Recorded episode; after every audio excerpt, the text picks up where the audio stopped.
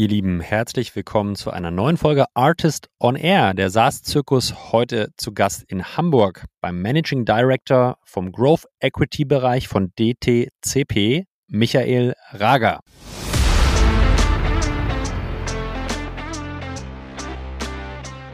Und betrachte die Company im Wesentlichen, wie du richtig gesagt hast, anhand von 5 Blöcken. Das eine ist Wachstum, schlicht und greifend die Topline. Wie entwickelt sich die Company hier? Dann auf die Operating Efficiencies, da schaust du so auf die einzelnen KPIs, glaube ich, gehen wir gleich ein. Das Thema Channel Expansion ist ein sehr, sehr wichtiges, weil du eben bei diesem SaaS, B2B SaaS Business Model typischerweise so eine Land and Expand Sales Motion hast. Das heißt, hier ist die Frage, wie gut ausgeprägt ist die? Dann wie ist das Gross-Margin-Profil der Company und wie sieht's mit CAC-Payback aus? Das sind so die fünf Kategorien. Bisher sieht die ARRtist GmbH da sehr, sehr, sehr, sehr gut aus.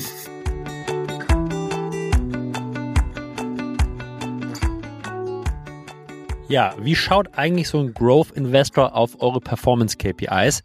Das habe ich mich persönlich schon immer gefragt und da hat Michael in der heutigen Folge sehr viel Licht ins Dunkel gebracht. Wir haben uns sozusagen das Performance-Framework von DTCP angeschaut und die 5 Kategorien, die für Michael und sein Team relevant sind, wenn sie auf SaaS-Firmen in späterer Stage schauen. Wir haben dieses Framework genommen, haben es einmal auf die ARRtist Tech GmbH, die fiktive, angewandt und sind durchgegangen, haben Trends identifiziert, haben Interpretationen von KPIs besprochen, haben geguckt, wie steht denn die ARRtist Tech GmbH da und haben auch mal Definitionen ganz klar gemacht. Die sind nämlich nicht immer ganz einfach und deutlich im SaaS-Bereich. Mir hat's extrem viel Spaß gemacht. Nehmt euch bitte einen Zettel und einen Bleistift oder einen Stift mit, um mitzuschreiben.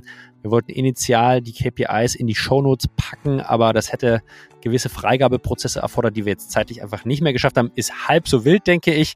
Man kann akustisch auch viel, viel mitnehmen. Mir hat's riesen Spaß gemacht. Michael, an dieser Stelle schon mal ein großes Dankeschön für diese Insights und auch dein Angebot, wenn jemand mal Lust hat, seine KPIs checken zu lassen, sich direkt an dich zu wenden. Ich wünsche euch eine super spannende Folge mit Michael Rager von DTCP und mit mir, Julius Göllner. Let's go!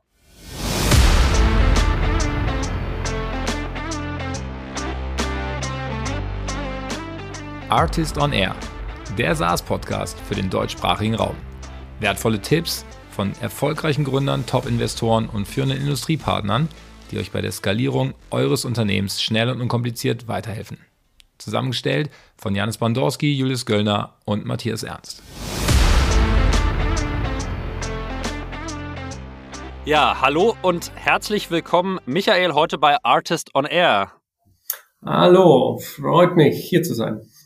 Michael, du hast ein sehr, sehr spannendes Thema mitgebracht. Wir sprechen heute über ein KPI-Framework im Growth-Bereich, aber um das überhaupt erstmal ein bisschen einzuordnen, hilft sicherlich, wenn du unserer Hörerschaft kurz mitteilst, wer bist du eigentlich und was macht ihr?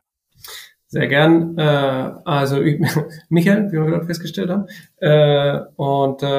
bin bei DTCP für das Kontinentaleuropa-Geschäft in unserem Growth-Equity-Bereich zuständig und als DTCP investieren wir seit mittlerweile 8 Jahren im Growth Equity Fund ausschließlich in B2B SaaS-Unternehmen, typischerweise in Series B bis Pre-IPO. Das machen wir in Europa, Israel und den USA.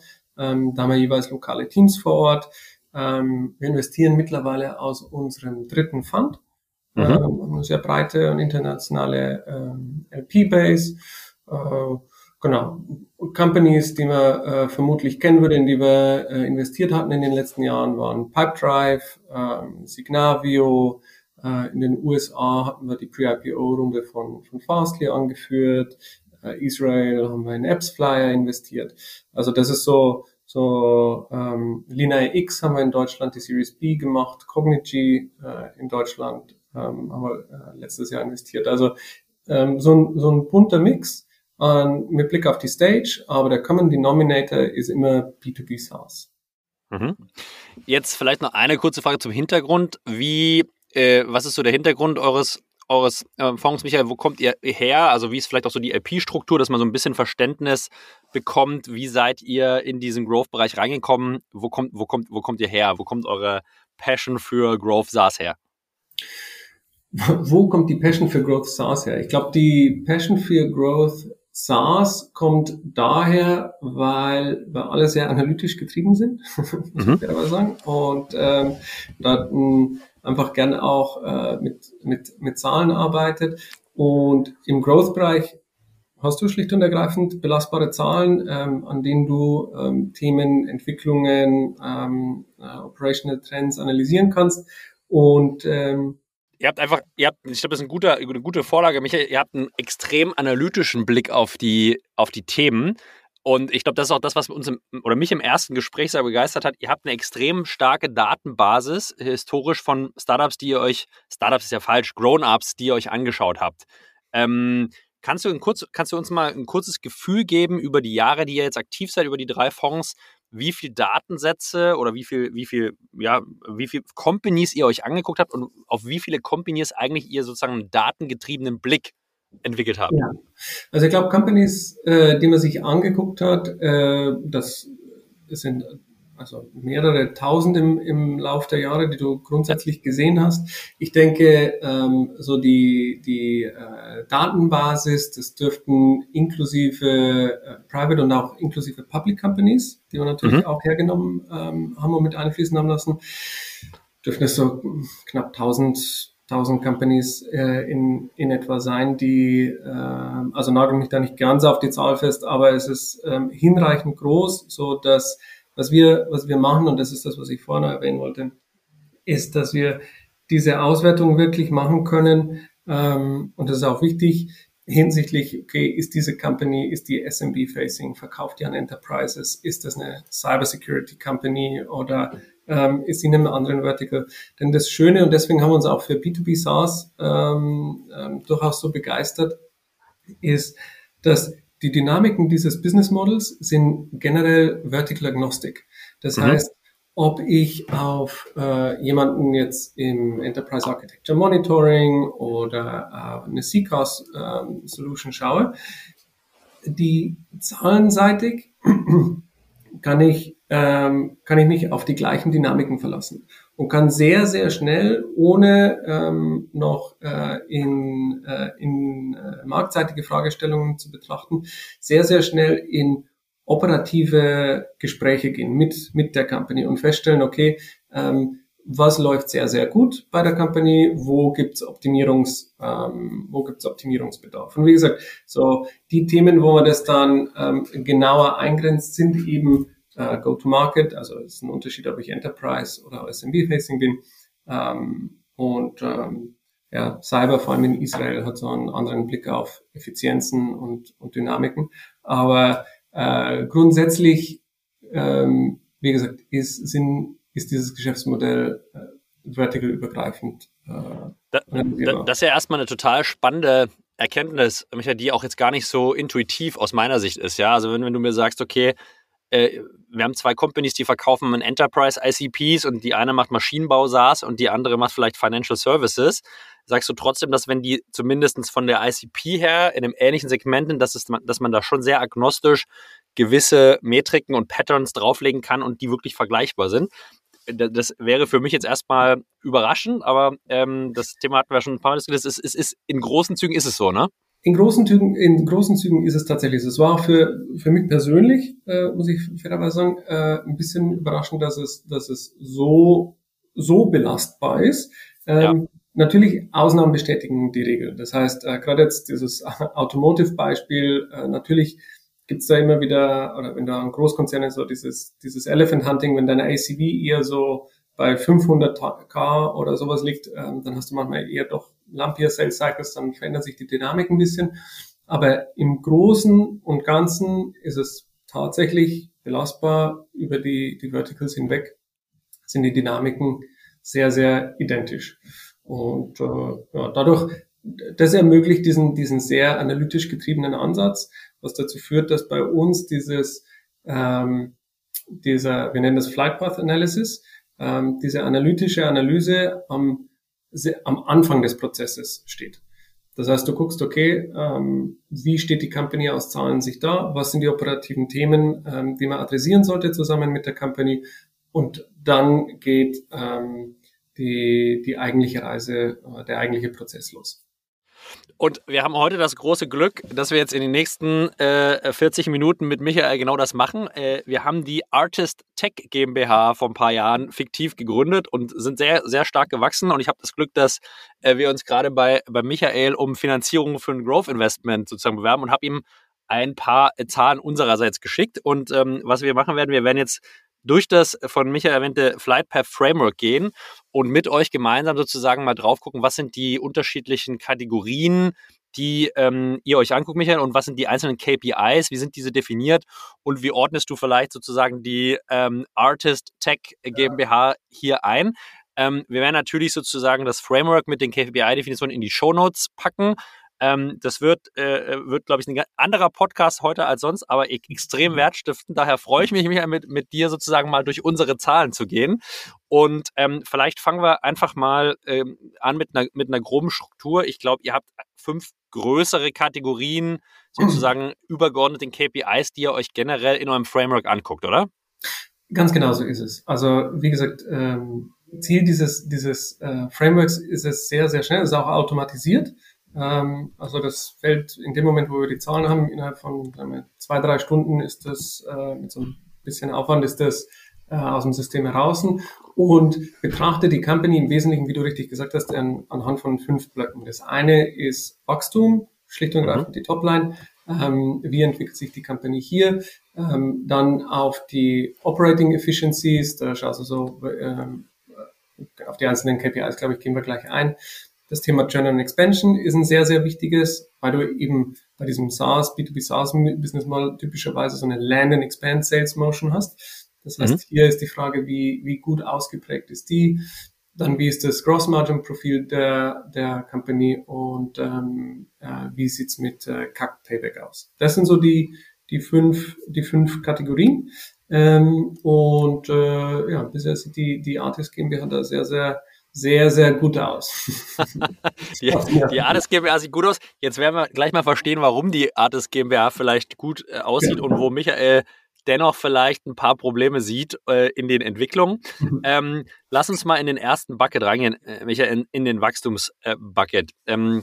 Ich glaube, ihr habt 3 wesentliche KPIs, die ihr euch hier anschaut. Die erste ist ARR, Year-over-Year Growth. Hier natürlich die Frage wahrscheinlich unserer Hörerschaft, ARR gibt es sicher auch unterschiedliche Betrachtungsweisen. Wie definiert ihr das einheitlich, beziehungsweise was geht da rein, was geht da nicht rein? Also bei ARR versuchen wir wirklich auf Implemented ARR abzustellen, also Recurring Revenues, die laufend sind, für die der Kunde auch bezahlt und die du am Ende des Tages dann monatlich in deine P&L in den darunter als zweite KPI kommenden Revenue abgrenzen würdest. Das ist die KPI, die wir suchen. Das heißt, da gibt's, wie du richtig sagst, ARR kommt in vielen Ausprägungen, den gibt's in Contracted, Implemented, es gibt Revenue, der ist recurring in nature. Also da haben wir schon vieles gesehen, aber im Wesentlichen versuchen wir den Implemented ARR-Wert hier zu betrachten. Jetzt habe ich dir, Michael, sozusagen 3 KPIs geschickt für allgemein Q4 2021, Q1 22 und Q2 22. Und die Year-over-Year-Growth-Zahlen sind einfach, um es mal zu nennen, 107%, 105,7%, 107%. Was, Michael, sind jetzt sozusagen auf Basis unseres, aus meiner Sicht des Gründers natürlich signifikanten Wachstums. Wie würdest du das jetzt sozusagen wie würdest du da drauf schauen? Wie würdest du das einordnen? Also 100% Wachstum ist grundsätzlich mal gut. Also, klar, so von der Daumenregel her ist das ein sehr guter Wert. Man muss betrachten, und das ist vielleicht etwas, was wir eingangs nicht erwähnt haben, diese breite Datenbasis, was die ermöglicht, ist diese Analyse zu machen, nicht nur basierend an wen verkauft die Company, in welchem Sektor ist sie unterwegs, sondern auch in welchem ARR-Stadium befindet sich diese Company. Denn eine Firma mit 5 Millionen ARR hat ein anderes KPI-Profil als eine Firma mit 50 oder 150 Millionen ARR. Und alle diese Benchmark-Werte, die wir auch in diesem Scoring haben, stellen auf deine Peer Group auch mit Blick auf deine ARR-Size auf. Das heißt, wenn du mir jetzt fragst, okay, wie bewertest du 100% Wachstum year over year, dann ist das so ein bisschen die Frage, ist die Company bei 5 Millionen ARR? Dann würde ich sagen, das ist okay, aber jetzt nicht das absolute Top of the Pops. Okay. Wenn du 150 Millionen ARR hast und mit 100% Wachstum, dann ist das ein Ausreißer.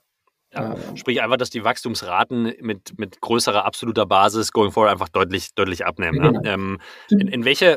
Wie viel unterschiedliche sozusagen vertikal habt ihr da definiert oder wie viel unterschiedliche Phasen des Wachstums? 3, 5 oder wie fragmentiert ist es sozusagen mit euren Benchmarks hier bei ARR? Typischerweise, glaube ich, so die Daumenregel, die du haben kannst, ist kleiner 5 Millionen ARR. Weil da ist es schlicht und ergreifend von der Belastbarkeit der Zahlen noch ein bisschen schwer. Alles ist sehr, sehr frisch. Irgendwie ein Großkunde kann das Bild auch sofort sehr distorten. Aber bei kleiner 5 Millionen ARR, da ist zumindest mit Blick auf Wachstum, Top-Companies, sind die eher bei 200% und höher zu verorten. Und dann geht's von 5 bis 10, 10 bis 20, dann geht's 20 bis 50, und dann 50 bis 100, dann werden die Scheiben etwas größer, sag ich mal. Und so von der Daumenregel her, es gibt ja dieses, für SaaS-Companies dieses Triple, Triple, Double, Double, Double Prinzip. Mit dem kommst du so, glaube, mit 100% Wachstum über 10, 15 Millionen Euro oder sowas raus. Und ab dann gibt es eine gute Studie und das zeigt sich auch in den Zahlen. Ab dann wächst du normalerweise mit 80% deines Vorjahreswachstums. Okay. Das heißt, wenn du in Jahr 4 mit 100% gewachsen bist und in Jahr 5 mit 80% wächst, dann ist das ganz normal im Rahmen oder erwartet. Und jetzt bei der ARRtist GmbH, wo ich jetzt hier 4 Quartale sehe, die alle so zwischen 105 und oder 107 und knapp 100% Wachstum ist, dann zeugt es schon, dass das zwar einen leicht absinkenden Wachstumswert hat, aber dennoch wirklich stabil ist. Und insofern ist das sehr, sehr, sehr, sehr gut. Super, machen wir an die ARR-Growth einen Haken dran. Jetzt gibt es eine zweite KPI, Michael, nämlich Revenue Year-over-Year Growth. Jetzt wird sich der ein oder andere Hörer fragen, verstehe ich nicht ganz, ARR haben wir doch gerade gehabt. Revenue, wo ist denn da jetzt der Unterschied? Vielleicht kannst du uns hier einmal abholen. Also der ARR betrachtet ja am Ende des Tages den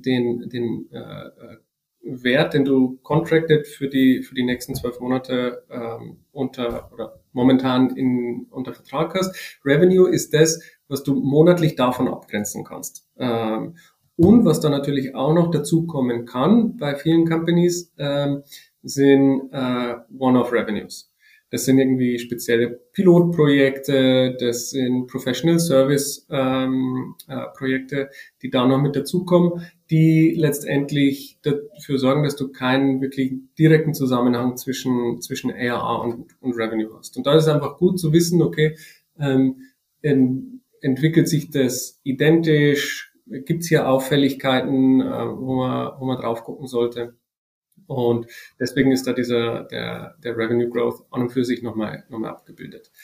Und um für die Hörer hier eine Indikation zur ARRtist GmbH zu schaffen, wir haben in den 3 Quartalen, die wir betrachten, 111.9, 112.6, 111.9, also sehr stabil. Michael, ja. Das heißt, hier würdest du wahrscheinlich sagen, okay, die Wachstumsraten sind konstant, ähnlich sozusagen vom Pattern wahrscheinlich wie auf der ARR-Seite. Ja. Was sind so die So-Whats, die du jetzt aus diesen Zahlen hier mitnehmen würdest? Keine signifikanten Auffälligkeiten oder Sondereffekte zu sehen, oder? Nee, also hier, wenn ich auf diese beiden Growth, spannender wird gleich der dritte KPI, aber wenn ich hier auf das Wachstumsprofil mit Blick auf ARR und Revenue gucke, dann sage ich, das ist eine stabil wachsende Firma, wo ARR und Revenue relativ gut Hand in Hand gehen.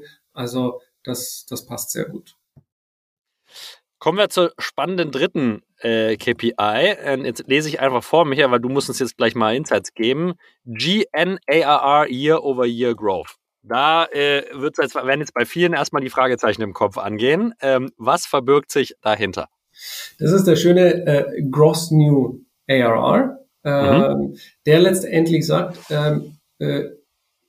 der betrachtet, ich glaube, deine Vertriebsleistung in dem Quartal, das ich betrachte. Das heißt, wenn ich in Q1 jetzt, in diesem Quartal aktuell, über mein Sales und die Expansion der Kunden insgesamt 5 Millionen Euro Gross New ARR und Vertriebsleistung schaffe, dann ist das dieser Wert, den ich hier zeige. Den gucken wir dann, wenn wir in die Detailthemen gehen, das machen wir jetzt nicht hier in dieser Übersicht, aber wenn wir Companies anschauen, dann ist der nächste Schritt vom Gross New ARR zum Net New ARR, der dann nämlich noch guckt, okay, habe ich denn Downgrades oder Churn bei Kunden, der hier dagegen läuft. Das ist dann am Ende des Tages, okay, Vertrieb hat 5 Millionen Euro an neuem Umsatz rangeholt, aber leider hatte ich Churn in Höhe von 1 Million, deswegen ist mein Net New ARR nur 4 Millionen. Und Gross New ARR gibt letztendlich einen guten Einblick, wie die Vertriebsleistung in diesem Quartal war. Und der Year-on-Year-Growth zeigt halt dazu, inwiefern ich das im Jahresverlauf steigern konnte. Mhm. Das heißt, letztes Jahr war mein Gross New ARR in Q4, was weiß ich, 1 Million. Dann wäre es natürlich toll, wenn das dieses Jahr 2 Millionen wäre in Q4. Und das guckt man hier. Was man typischerweise sieht eben bei dem Thema Gross New ARR, und das ist auch was, nachdem wir da suchen, das ist eine treppenartige Funktion. Das heißt, die Company entwickelt sich, dann kommt eine Funding-Runde, das wir jetzt mal annehmen, dann wird Sales eingestellt, die rampen und dann haben die auf einmal mehr Kapazität und dein Niveau an Gross New ARR steigt. Und dann beginnt das Spiel von vorne. Du sammelst wieder Geld ein, stellst neue Sales-Leute ein und hebst es auf das nächste. Und diese Treppenfunktion ist wichtig, mit Blick auf High-Growth-Unternehmen. Denn wenn die ausbleibt, dann wachst du zwar noch immer, aber natürlich dein ARR-Wachstum insgesamt sinkt deutlich. Ja. Und deswegen ist das so eine wichtige KPI. Und wenn ich jetzt hier auf die ARRtist GmbH gucke, dann ist das ein Punkt, wo man definitiv nachbauen würde. Hier nur in dem ersten Quartal, das hier gelistet ist, waren es noch 90% Wachstum. Das ist relativ stabil dann für 3 Quartale. Und jetzt aber im letzten Quartal, das wir uns angucken, da sinkt es auf einmal auf 64 oder knapp 65 Prozent ab. Und da ist jetzt die Frage, war letztes Jahr in dem Quartal einfach irgendein Monsterquartal, wo ich einen Outlier großen Kunden bekommen habe, habe ich irgendwie auf einmal einen externen Faktor, der dazu führt, so Covid. Bei Covid haben wir das viel gesehen und zum Teil auch noch drastischer. Aber das wäre ein Punkt, wo man sagt, okay, warum ist die Vertriebsleistung hier auf einmal im Jahresvergleich deutlich geringer? Ist das ein Einmaleffekt, den man erklären kann? Oder habe ich hier den Anfang von einem Trend, den ich im Auge behalten sollte? Genau, kleine Korrektur meinerseits. Wir gucken uns 4 Quartale natürlich an. Und der spannende Effekt, den Michael gerade gesagt hat, wir gehen sozusagen im dritten Quartal zum zweiten von 90% Wachstum hier auf 110 und stürzen quasi von 110 hier auf 65 runter. Liegt daran, dass Janis und Matthias im Urlaub waren und ich quasi alleine weitermachen musste. Nee, Spaß beiseite, aber sind neben, sage ich mal, jetzt den total starken, großen externen Effekten wie jetzt Covid, Michael, was könnten noch vielleicht andere Effekte sein, die ihr kennengelernt habt, die zu so einem Pattern führen, dass wirklich die Vertriebsleistung signifikant nach unten, aber vielleicht auch nach oben geht, ohne dass vielleicht auch eine neue Finanzierungsrunde passiert ist? Ja, also das ist schön, also in dem Moment, wir gucken, also wir haben jetzt ein schlechtes Quartal von 4. Das ist jetzt leider das letzte. Aber davon würde ich noch nicht von einem Pattern sprechen, sondern das ist erstmal ein Datenpunkt. Wie gesagt, also Themen, die nicht extern sind, es hängt dann auch ein bisschen von der Größe ab. Wenn du jetzt eine Company hast, die noch eher bei 5 Millionen ARR ist oder vielleicht sogar ein bisschen darunter, die vor einem Jahr einen absoluten Megakunden an Land gezogen hat, der wo du sagst, normalerweise der Durchschnittskunde, der schreibt ein ACV oder ein Ticket mit einem ACV von 60.000. Mhm. Und jetzt haben die in dem Quartal letztes Jahr eingeschossen, der 500.000 unterschrieben hat. Ja.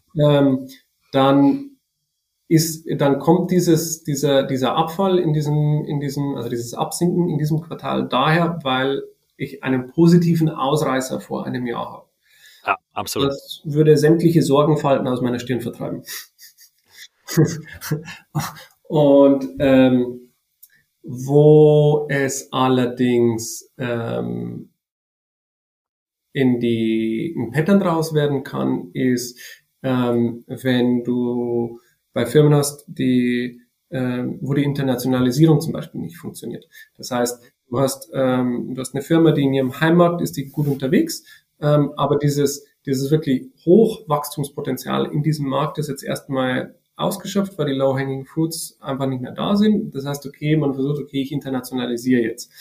Ja. Wenn das allerdings leider nicht wirklich klappt, warum auch immer, weil man den Markt falsch angeht, weil, weiß ich nicht, die Franzosen das nicht brauchen oder what have you, dann kannst du solche Themen sehen. Das ist eigentlich der wesentliche Grund, würde ich jetzt mal sagen.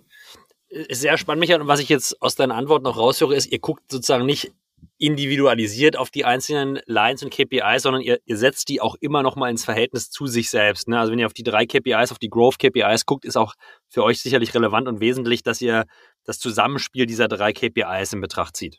Definitiv. Oder eigentlich nicht nur der 3, sondern insgesamt sind es ja hier letztendlich 11 KPIs, die auf diesem gesamten Sheet stehen. Und die hängen alle zusammen. Und die bedingen sich zum Teil gegenseitig und haben Effekte aufeinander.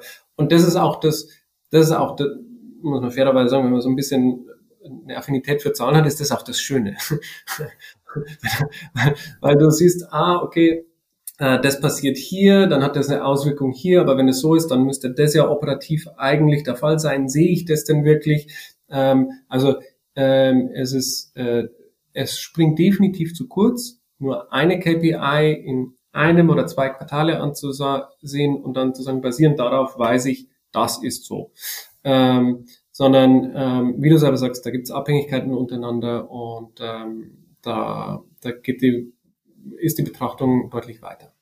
Ich glaube, das ist eine perfekte Überleitung zu unserem Block 2, den Effizienz-KPIs. Weil natürlich das Wachstum oben extrem beeinflusst wird durch, wie passiert denn überhaupt dieses Wachstum? Ja. Das heißt, wir gehen jetzt von Block 1 in Block 2 und da ist die erste KPI auch wieder etwas für den Leser wahrscheinlich erstmal kryptisch. LTM Capital Efficiency. Da musst du uns einmal sozusagen abholen, was verbirgt sich dahinter? Sehr gerne. Vielleicht können wir, also in diesem Bereich Effizienz gucken wir in so einem auf High-Level-Aggregationsniveau auf 3 wesentliche KPIs. Das eine ist die Kapitaleffizienz. Das ist letztendlich von der Berechnung her ist das Net New ARR over Cash Burn. Das heißt, und LTM heißt für die letzten 12 Monate. Das heißt, wenn ich in den letzten 12 Monaten 1 Million an Net New ARR hinzubekommen habe, also Net New ist nach Churn, Downsell etc. und nicht mehr als 1 Million wirklich Operational Burn dafür hatte, dann ist das sehr gesund. Aus unserer Sicht. Aber das, wie gesagt, setzt das diese beiden Kennziffern ins Verhältnis. Dann haben wir hier die Rule of 40. Die Rule of 40 ist letztendlich die Kombination aus Wachstumsrate mit der EBITDA-Margin und setzt also Wachstum und Profitabilität hier in Zusammenhang. Das ist eine Kennzahl, die fairerweise eher relevant wird, je näher du dem Kapitalmarkt kommst. Okay. Mhm. Das heißt, auf die, zumindest ich persönlich, gucke mir die erst wirklich intensiv an, so ab 50 Millionen ARR. Dann dann wird das wirklich eine spannende Kennziffer. Und das dritte ist letztendlich die Sales-Effizienz mit der sogenannten Magic Number, die im Verhältnis setzt die Zahlen, wie waren meine Sales- und Marketing-Ausgaben im Verhältnis zu, oder also wie ist mein Net New ARR in einem Zeitabschnitt im Verhältnis zu meinen Sales- und Marketingkosten in dem gleichen Zeitabschnitt. Und nur zum Verständnis, die Prozentzahlen, die wir hier sehen, Michael, für den Zuhörer, sind das sozusagen Veränderungen zum sozusagen letzten Quartal, last 12 months, oder sind das die absoluten Ratios, die sich aus den Koeffizienten ergeben? Nee, das sind die absoluten Ratios, die sich aus diesem Koeffizienten ergeben. Das heißt, in dem Fall haben wir für das erste Quartal, das wir betrachten, bei der Kapitaleffizienz steht hier eine 63,4%, was letztendlich bedeuten würde, dass du mehr Geld ausgegeben hast, als Net New ARR draufgeschaufelt hast. Ja, und das ist aber, da würde man sagen, um Gottes Willen, das ist natürlich, wie du schon selber erwähnt hast, je nach Phase völlig normal. Das heißt, man muss diese Werte natürlich nicht absolut betrachten, sondern ins Verhältnis setzen zu den von euch generierten Benchmarks über eine große Datenbasis. Das heißt, ihr guckt dann einfach, okay, in welcher Phase ist das Unternehmen, welches ICP hat das, wir ordnen das sozusagen im Subsegment zu und dann gucken wir, was sind vergleichbare Komponenten ist in dem gleichen Subsegment und benchmarken dann die Artist-Zahlen sozusagen gegen die Zahlen der gleichen oder gleicher Companies in gleicher Stage mit gleichen ICPs. Ja? Und da hattest du auch gesagt, wenn wir dieses Beispiel nehmen, Rule of 40, ja, da steht jetzt in den Quartalen -21,9, -3,3. Zu Recht hast du wahrscheinlich gesagt, das macht dann vielleicht in dieser Phase noch gar keinen Sinn, auf diese KPI einen großen Fokus zu setzen, weil ist für diese Phase vielleicht noch nicht wirklich relevant, sondern wird erst später entscheiden, ne? Genau. Und auch, wie du selber sagst, so Kapitaleffizienz, gerade so in den Anfangsjahren, also irgendwo das Produkt, das du verkaufen möchtest, fällt ja auch nicht vom Himmel. Das heißt, irgendwie muss das im ersten Moment mal erstellt werden. Je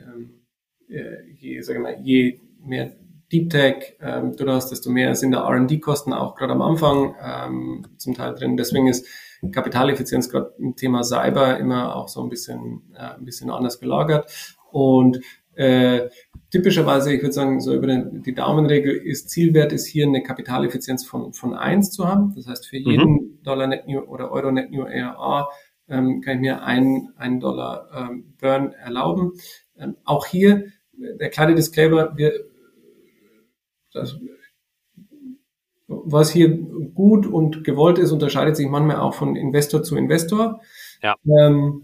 Sind wir ein Investor, der eine Vorliebe für High-Growth-Companies hat, die effizientes, aber sehr hohes Wachstum haben.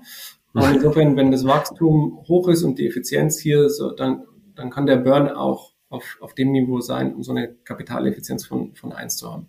Da müssen wir jetzt noch nicht, was ja im Endeffekt bedeutet, wenn ich um 10 Millionen Net New ARR wachse, dann kann ich auch 10 Millionen Dollar verbrennen, auf Deutsch gesagt. Ne? Und da gibt's auch andere Investoren mit anderen Ansätzen. Also da geht's jetzt nicht um gut oder schlecht, sondern das ist unsere Bewertung der Themen, mit dem wir aber nicht alleine sind, glaube ich. So ein bisschen eure Zahlungsbereitschaft für jeden Dollar Net New ARR, der dazukommt. Genau. Sehr spannend zu hören. Und da würde ich direkt mal eine Anschlussfrage stellen. Jetzt ist natürlich das Thema Kapitaleffizienz und effizientes Wachstum aktuell auch medial überall extrem gepusht aufgrund der aktuellen Marktsituation. Habt ihr sozusagen in eurem Blick auf Companies hier auch den KPI adaptiert? Also seht ihr Veränderungen oder sagt ihr eigentlich, das wird medial zwar heiß gekocht, aber unsere Sicht ist weiterhin der wie vor 2 Jahren, $1 für $1.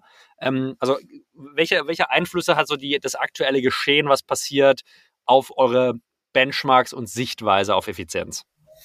Auf die Benchmarks selbst würde ich jetzt mal sagen, fast eher weniger.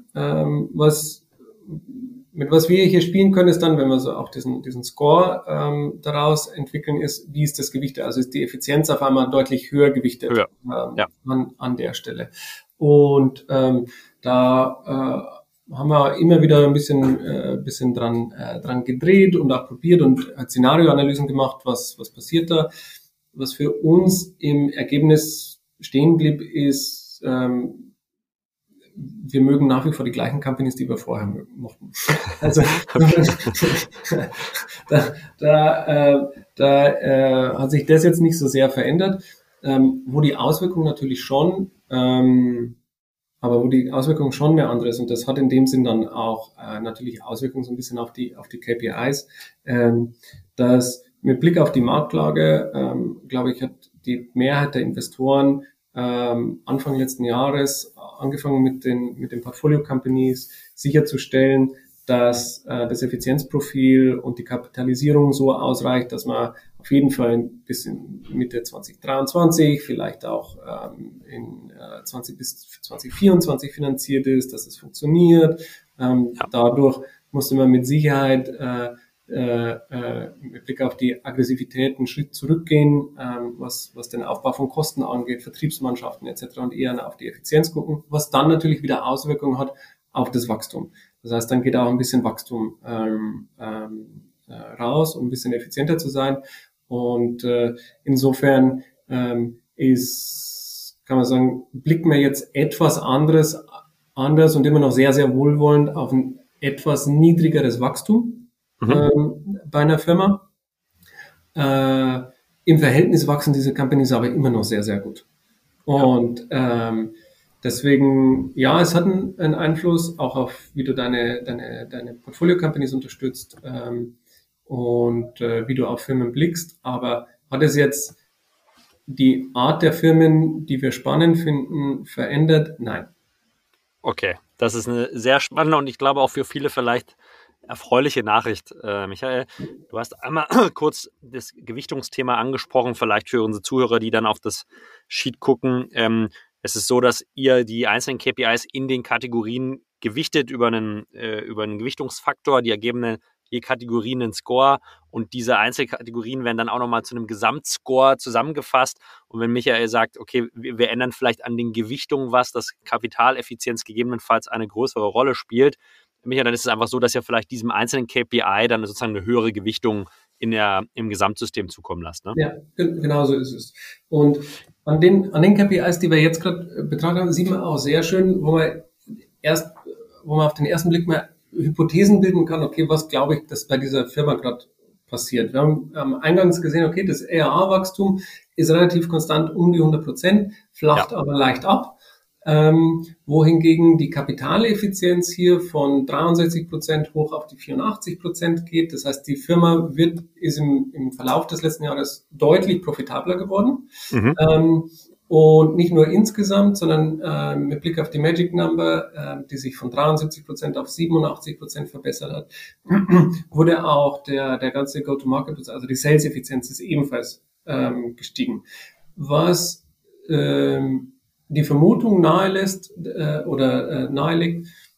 dass hier von einem Jahr oder so die Salesmannschaft aufgebaut wurde und hier jetzt etwas Druck im Hiring oder Aggressivität im Hiring rausgenommen wurde und die bestehende Vertriebsmannschaft an der Stelle jetzt gute Arbeit leistet, langsam der Umsatz in die Kosten, also die Kostenstruktur drunter ernährt und man hier eine Company hat, die deutlich mehr auf Effizienz getrimmt wird. Das heißt, das ist die ARRtist GmbH, würde ich sagen, hat hier 2022 sehr, sehr gut abgebildet und steht jetzt auch sehr gut da. 100% knapp Wachstum, 84% Kapitaleffizienz, 87% Sales-Effizienz. Das sind gute Werte. Also damit lässt sich wirklich arbeiten, muss man sagen. Hat der Michael genau ins Schwarze getroffen. Wir haben einfach im Sales-Team das Hiring ein bisschen runtergefahren und sozusagen die Leute, die im Onboarding sind und noch nicht ihre komplette Performance die ersten 6 Monate zeigen können und natürlich im Durchschnitt die Effizienz nach unten dringen, die sind deutlich weniger geworden anteilig. Dadurch ist die Effizienz des Sales-Teams extrem nach oben gegangen. Also genau die richtigen Punkte hier von Michael adressiert, was die Vertriebseffizienz angeht. Ich glaube, Michael, ich habe ein super gutes Verständnis auf das Effizienzthema. Lass uns gerne in Kategorie 3 gehen, Churn und Expansion. Was sind da die 3 KPIs, auf die ihr hier großen Wert legt? Also die drei wesentlichen Bereiche sind Annualized Churn and Reduction, die letztendlich gucken, okay, im Quartal, wie viel Churn und Reduction habe ich und das dann quasi auf das Jahr hochrechnet. Das gleiche mit Net Expansion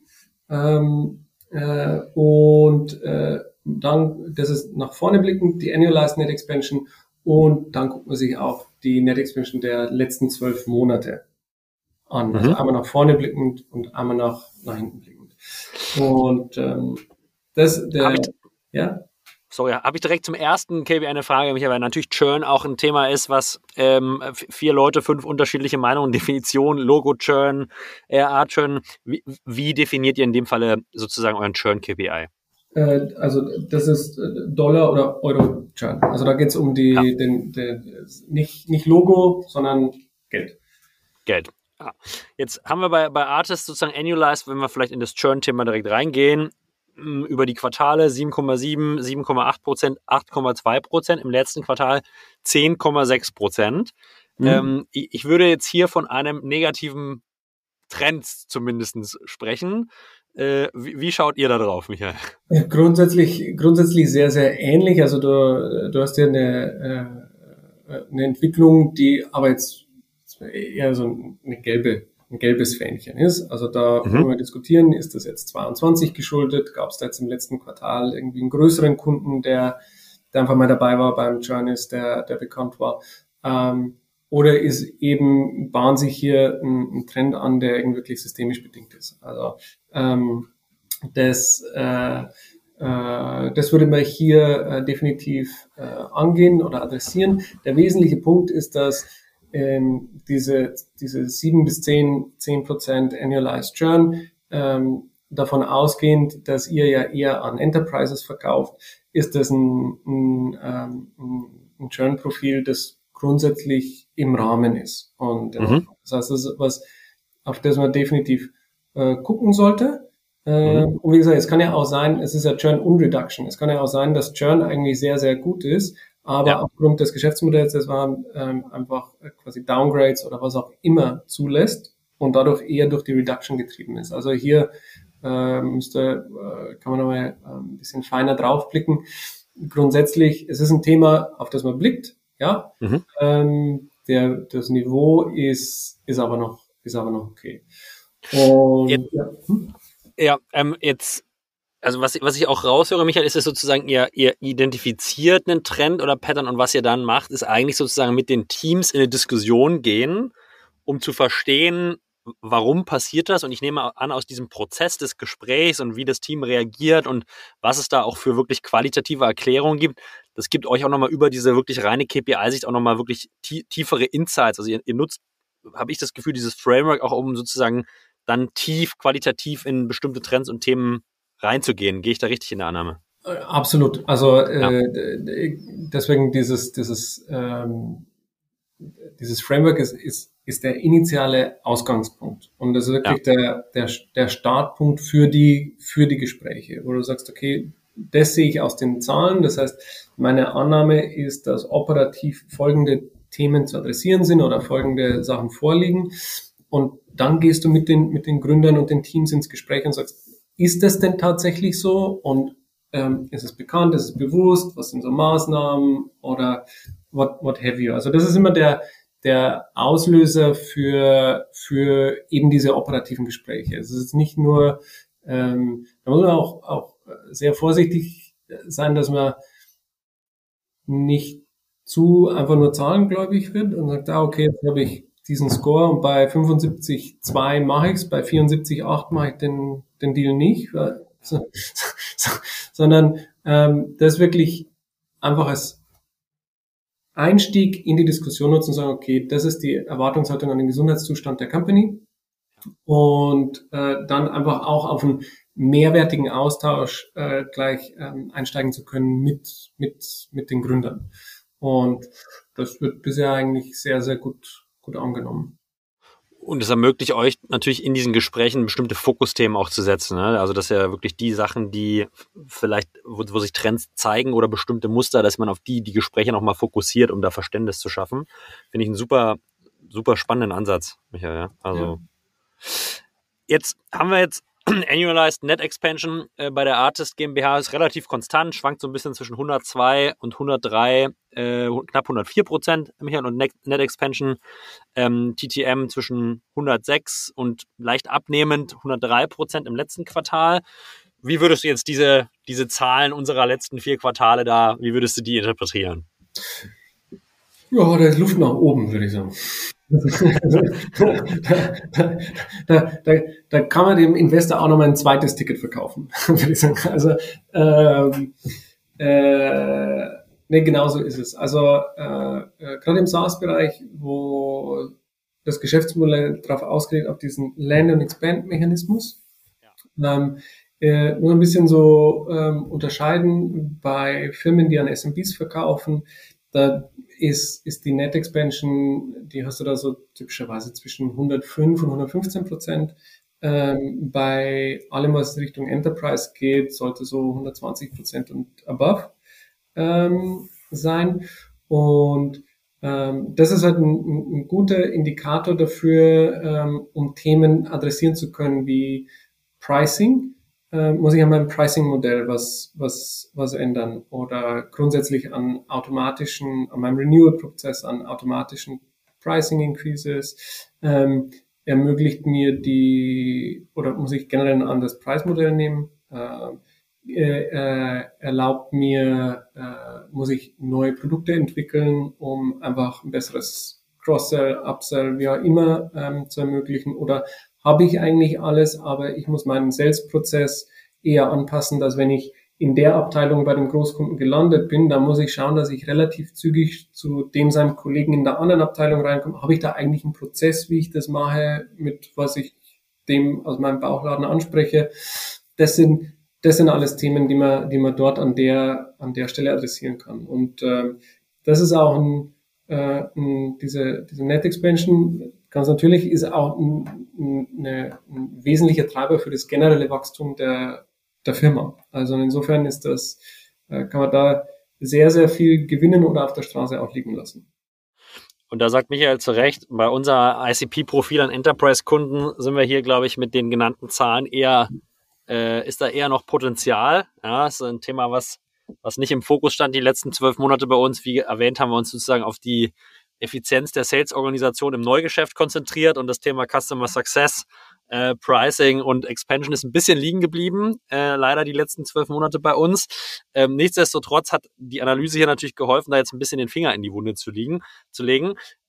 Michael, in Anbetracht der Zeit, lass uns gerne in Block 4 gehen, der ist relativ sozusagen schlank mit nur einer KPI, nämlich der Gross Margin. Vielleicht kannst du uns einmal kurz unserer Hörerschaft kurz erklären, wie definiert ihr Gross Margin und wie würdest du unsere KPIs, die von 67,3% im ersten Quartal steigen bis auf 71% im letzten, was wir betrachten, wie würdest du das einordnen? Also grundsätzlich entwickelt sie sich gut, aber auch hier würde ich noch Luft nach oben sehen.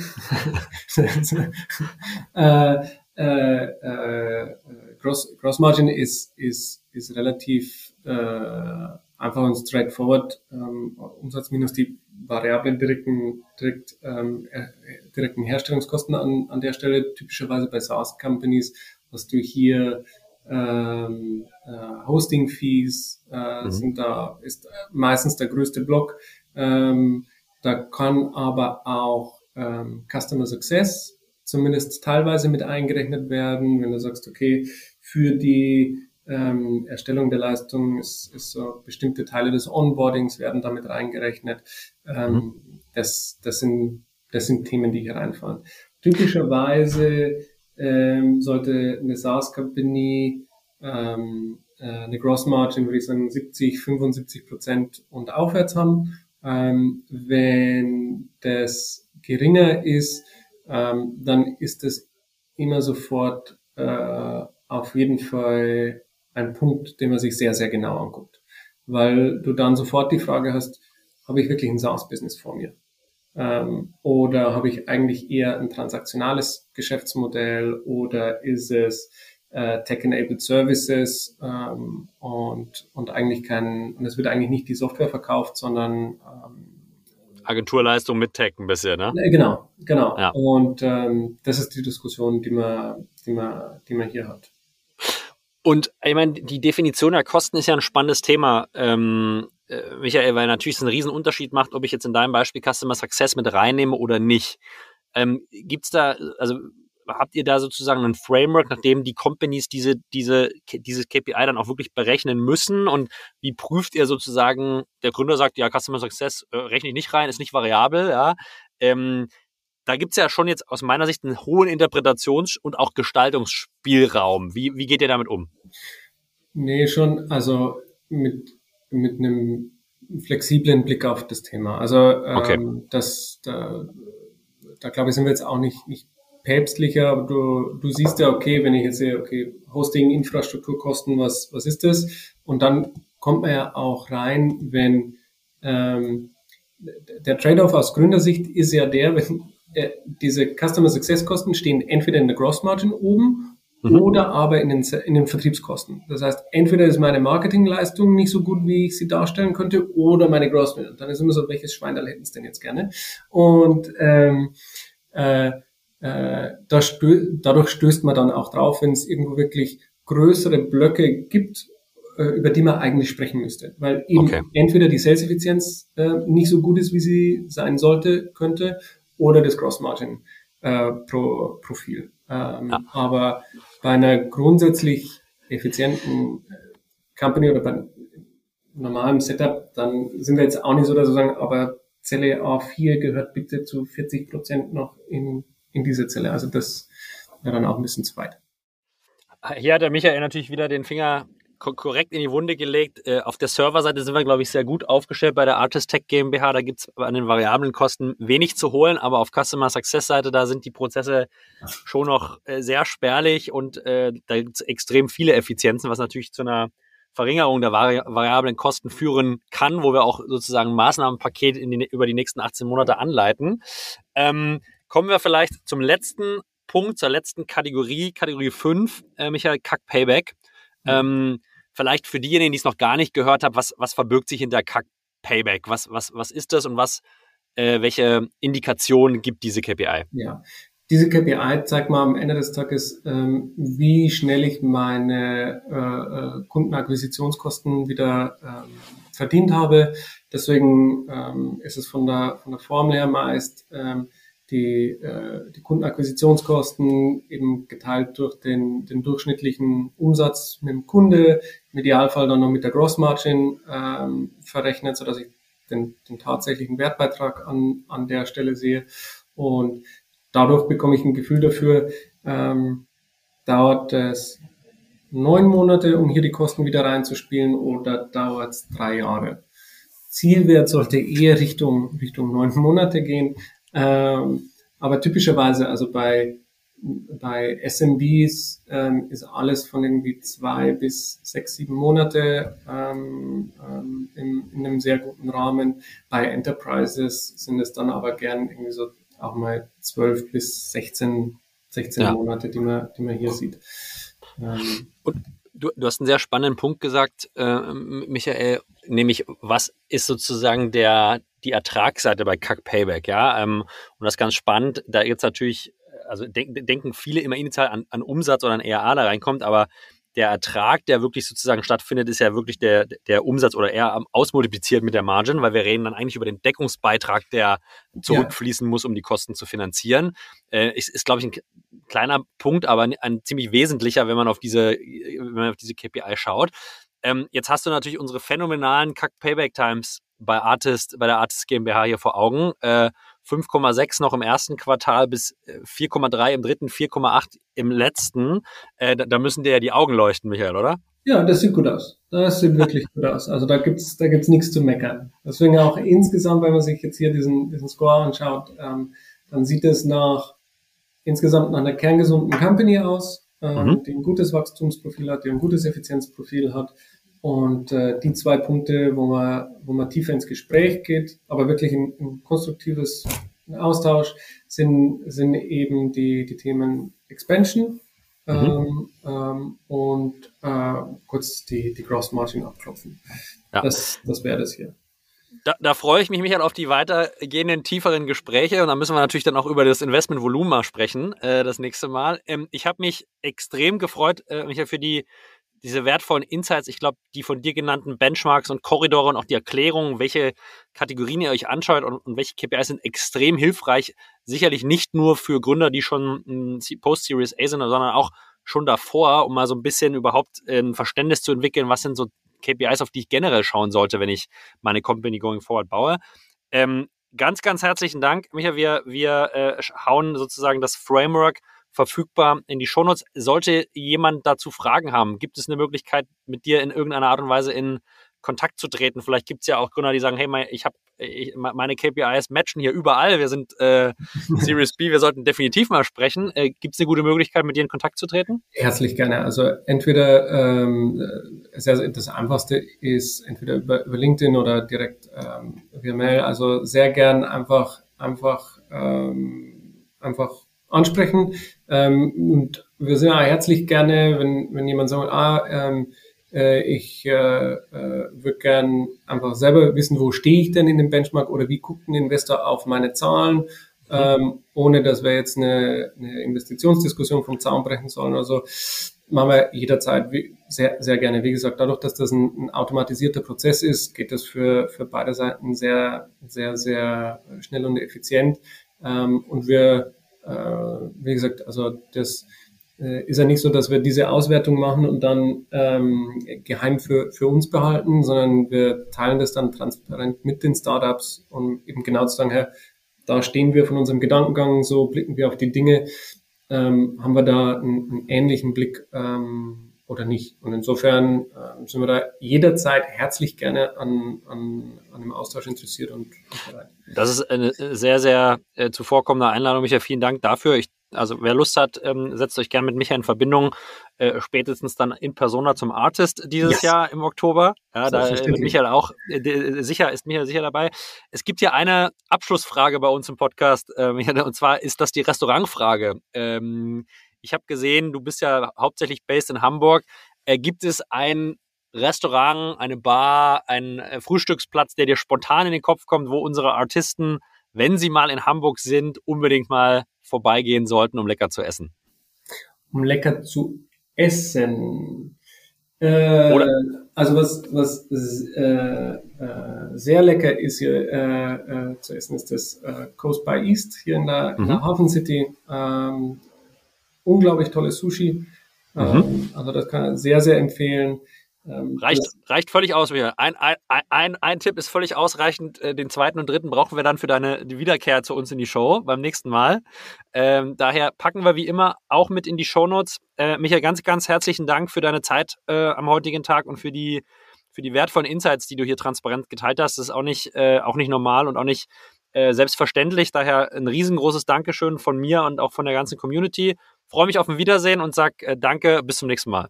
Herzlich gerne, Freude war ganz meinerseits und ja, ich freue mich aufs nächste Mal. Ja, so ist es. Ciao, Michael, mach's gut. Ciao.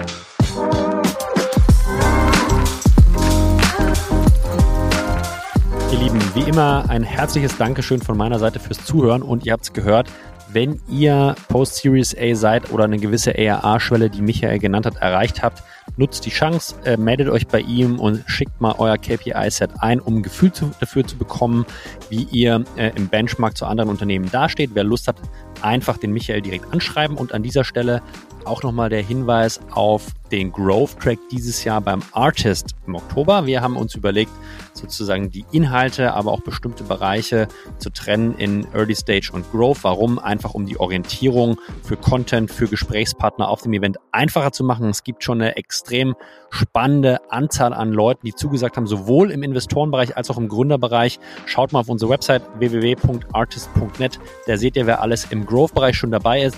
Wenn ihr selbst gerade Post-Series A oder Post-2 Millionen seid, dann holt euch ein Ticket für den Oktober. Es wird eng, es wird voll, es wird ausverkauft sein. Daher nutzt die Chance und wir freuen uns auf jeden Fall auf ein cooles Event mit euch. An dieser Stelle vielen Dank fürs Zuhören. Liebe Grüße. Das war Michael Rager und Julius Göllner bei ARRtist on Air.